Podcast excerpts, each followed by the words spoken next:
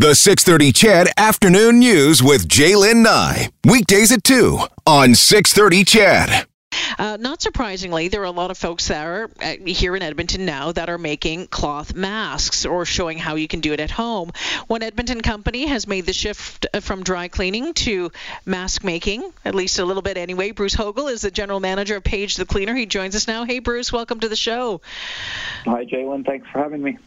All right, so give us an idea. When did this switch? When did this switch happen? When did you say, okay, we're going to start doing this?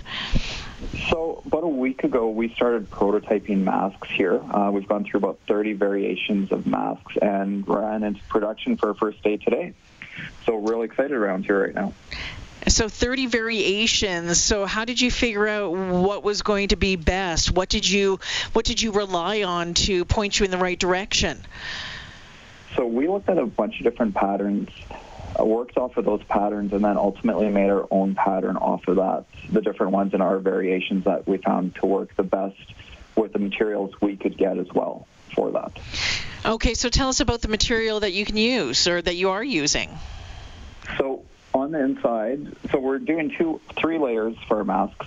We have an interior, a filter, and an exterior layer. The filter part is kind of a unique one that we are doing that others are not. This filter is not rated as a medical device at all by any means, and we're not claiming that. But it will help with actually reducing everything. It's a micro allergen filter for that. And so, where did you get that from? We've sourced that through a couple different companies right now, and we've also purchased some from Home Depot as well hmm. for it okay. and being resourceful of looking at what we could find. And we're in contact with a few different reps as well. So Bruce Hogle joining me this afternoon, the general manager at uh, Page the Cleaner. Bruce, um, up until this point, um, did you were were you? I'm guessing business uh, really quieted down, and um, did you have to lay some folks off? You're absolutely correct, Jaylen. So we, our business is down dramatically. Our personal side was down about 90 percent our wow. industrial side was about 60 to 70 percent down, and we laid off over 50 percent of our staff. And for us, it was really important as a company. Our purpose is we take care of people, and we wanted to find a way to really bring people back. And we started looking at these different ways, and we came on to masks. And we came on to masks. Have you been able to hire any staff back? It's actually really, really exciting right now. We've been able to bring back a lot of our staff. Um, we're actually a little overwhelmed right now uh, with the response that we've seen. So we're asking people to be patient because it really, we've not seen a lot of this done. And so we're learning as we go. There's no exact template for this. And we're actually at a place right now where we're actually looking at hiring people outside of Page to do contract work now to actually do this and meet the demand that Edmontonians want for this face mask. Wow. So looking at hiring more people. So how many are you hoping, are you turning out, uh, how many of, of these masks are you making a day? Oh, we are ramping up to do a thousand a day.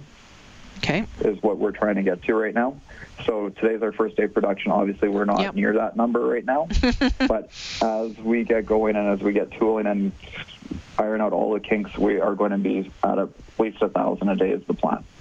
So give me an idea about you know the equipment that you had inside of your building. Have you been able to are, are, you able to use that in some way to help make these masks, or did you have to get something something else? So we were quite fortunate. A lot of the, we had all the machines we needed. So we have a large sewing department for our industrial work and our personal side. So we were able to use a lot of those machines in order to maximize that. So we're very lucky in that way. Well, that's fantastic. Okay, and uh, as far as the cost of these, if people want uh, one of these, how much is it going to cost them? So been fluctuating a little bit in here on the pricing. I can tell you they will be under 15 for the pricing right now. So we're doing this to break even, and our pricing model was based on selling about 500 and to cover costs. With the overwhelming demand, it's actually caused me to bring in more admin staff than I had before to actually answer all the calls, emails, web forms, and everything, which is actually changing. And with the demand, we weren't in a position of actually being able to now figure out how to get all these masks to everyone before with the demand that we're seeing. So we're actually going to have to come up with different ways of processing this in order to make sure we have the safe distancing and everyone is safe when we do sell the masks to them. Okay, but we're still looking. You're you're hoping to, for it to be under fifteen dollars. Um, it will be. Absolutely. Yeah. It, yeah, interesting stuff. And um, yeah, wow, when are people going to be able to start wearing uh, Page the Cleaner face masks? Um, you know, there's there's some being put out today, but when when will they be into the hands of the people who want them, and how can people get them? So right now the best way to get into the queue is to go into our website, pagethecleaner.com, and there is a link right at the top there for ordering masks. And there's also a link there for getting people who want to sew as well. So we're looking for mm. volunteers who want to volunteer or people to contract out. We've seen a variety of different people as a business. We're doing this for the good of the community. We're not here trying to make a profit. We're trying to cover our costs, cover our overhead, and that's what we're looking for out of this. Interesting. So, okay. Uh, someone had a text for me here, um, Bruce. Just wondering that uh, that middle piece in there, that that filter piece of uh, uh, material that you put in there, is it is it changeable? Can it be taken out and new stuff be put in? It is not. It's sewn right in, but it is machine washable, and we have done testing with it to verify that it is machine washable. The filter. It is machine washable. Where are you getting the fabric itself to make these? So the fabric right now, we are working with a bunch of our different connections that we have uh, through Edmonton. So they are helping source fabric for us through odds and ends, through what they have at their shop. Some are donating it for us by the bolt. Others are getting it to us at just above cost in order to kind of get these. They're Edmonton companies are really getting behind this for the need and what we're doing. And so we want to kind of support that and get this to as many people as we can.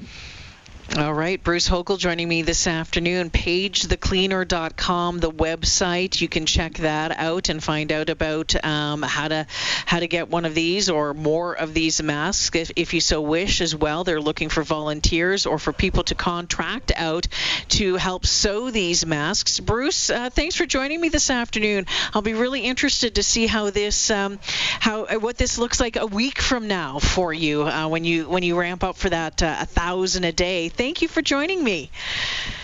No worries. Have a great day. Yeah, you betcha. Bruce Hogel joining me, uh, Page the Cleaner. So, if you've been, uh, you know, looking for something to do, they're looking for some volunteers to help sew these masks as well, as well as some contract employees too.